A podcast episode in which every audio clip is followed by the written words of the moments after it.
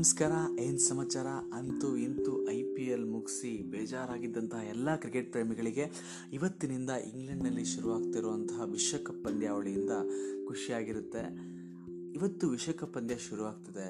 ಎಷ್ಟು ಪಂದ್ಯಗಳಿರುತ್ತೆ, ಏನು ಇದರ ವಿಶೇಷತೆ, ಇವೆಲ್ಲವನ್ನು ಹೇಳ್ತೀನಿ. ಅದಕ್ಕಿಂತ ಮುಂಚೆ ನೀವೇನು ಮಾಡಬೇಕು ಅಂದರೆ, ಕ್ರಿಕೆಟ್ ಬಗ್ಗೆ ಇನ್ನಷ್ಟು ಮಾಹಿತಿಗಳನ್ನ ಕನ್ನಡದಲ್ಲೇ ಕೇಳೋಕ್ಕೆ ಈ ಪಾಡ್ಕಾಸ್ಟ್ನ ಸಬ್ಸ್ಕ್ರೈಬ್ ಆಗಬೇಕು. ಇವತ್ತಿನಿಂದ ವಿಶ್ವಕಪ್ ಶುರುವಾಗುತ್ತೆ ಅಂತ ಹೇಳಿದೆ.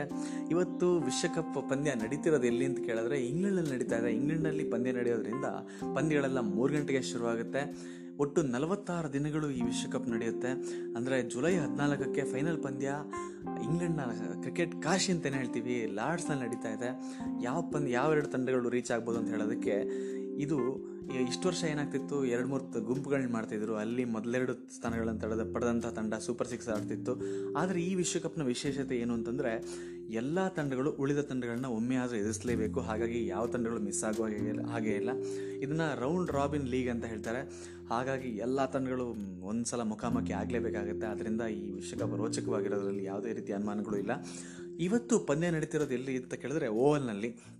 ಇವತ್ತು ಇವತ್ತು ಏನು ಹೋಸ್ಟ್ ಮಾಡ್ತಿದ್ದಾರೆ ಇಂಗ್ಲೆಂಡವರು ಹಾಗೂ ದಕ್ಷಿಣ ಆಫ್ರಿಕಾದ ನಡುವೆ ಪಂದ್ಯ ನಡೀತಾ ಇದೆ. ದಕ್ಷಿಣ ಆಫ್ರಿಕಾದ ಬಗ್ಗೆ ನಮಗೆ ಗೊತ್ತೇ ಗೊತ್ತು, ಇದುವರೆಗೂ ಒಂದೇ ಒಂದು ಸಲ ಅವ್ರು ವಿಶ್ವಕಪ್ ಗೆಲ್ಲಕ್ಕಾಗಿಲ್ಲ. ಚೋಕರ್ಸ್ ಅಂತ ಹೇಳ್ತಾ ಇರ್ತೀವಿ. ಇನ್ನೂ ವಿಶೇಷ ಅಂತಂದರೆ ಕ್ರಿಕೆಟ್ನೇ ಕಂಡಿಡಿದವರು ಅಂತ ಹೇಳುವಂಥ ಇಂಗ್ಲೆಂಡ್ನವ್ರು ಕೂಡ ಒಂದೇ ಒಂದು ಸಲ ಕೂಡ ಐವತ್ತು ಓವರ್ ವಿಶ್ವಕಪ್ನ ಗೆದ್ದಿಲ್ಲ. ಹಾಗಾಗಿ ಇವತ್ತು ಗೆಲ್ಲುವಂಥ ಒಳ್ಳೆ ಚಾನ್ಸ್ ಇದೆ. ಕಳೆದ ಎರಡು ವಿಶ್ವಕಪ್ಗಳನ್ನ ನೀವು ನೋಡೋದಾದರೆ, ಎರಡು ಸಾವಿರದ ಹನ್ನೊಂದರ ವಿಶ್ವಕಪ್ನ ಹೋಸ್ಟ್ ಮಾಡಿದಂಥ ಇಂಡಿಯಾ ಗೆಲ್ತು, ಎರಡು ಸಾವಿರದ ಹದಿನೈದರಲ್ಲಿ ವಿಶ್ವಕಪ್ನ ಹೋಸ್ಟ್ ಮಾಡಿದಂಥ ಆಸ್ಟ್ರೇಲಿಯಾ ಗೆಲ್ತು. ಹಾಗಾಗಿ ಈ ಸಲ ಇಂಗ್ಲೆಂಡ್ ಗೆಲ್ಲುವ ಒಂದು ಚಾನ್ಸ್ ಇದೆ ಅಂತ ಅವ್ರು ಬಯಸೋದ್ರಲ್ಲಿ ಏನೂ ತಪ್ಪಿಲ್ಲ.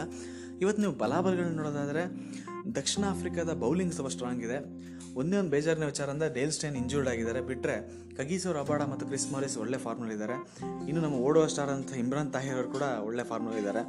ಆ ಕಡೆ ಇಂಗ್ಲೆಂಡ್ ನೋಡೋದಾದರೆ, ಇಂಗ್ಲೆಂಡ್ನ ಬಲ ಏನು ಅಂತಂದರೆ ಬ್ಯಾಟಿಂಗ್ ಅಂತ ಹೇಳ್ಬೋದು.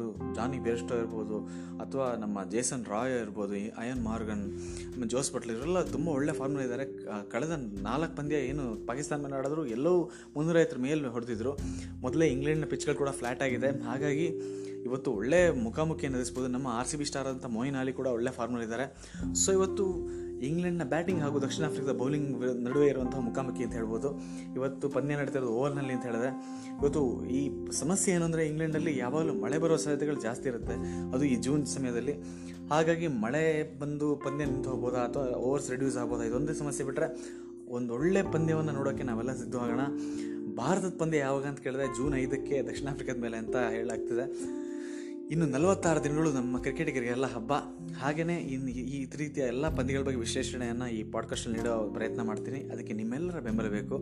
ಈ ಪಂದ್ಯಗಳನ್ನೆಲ್ಲ ಸ್ಟಾರ್ ಸ್ಪೋರ್ಟ್ಸ್ ಕನ್ನಡದಲ್ಲೇ ನೋಡಿ ಹಾಗೂ ಈ ಪಾಡ್ಕಾಸ್ಟ್ಗೆ ಸಬ್ಸ್ಕ್ರೈಬ್ ಮಾಡಿ. ಧನ್ಯವಾದಗಳು.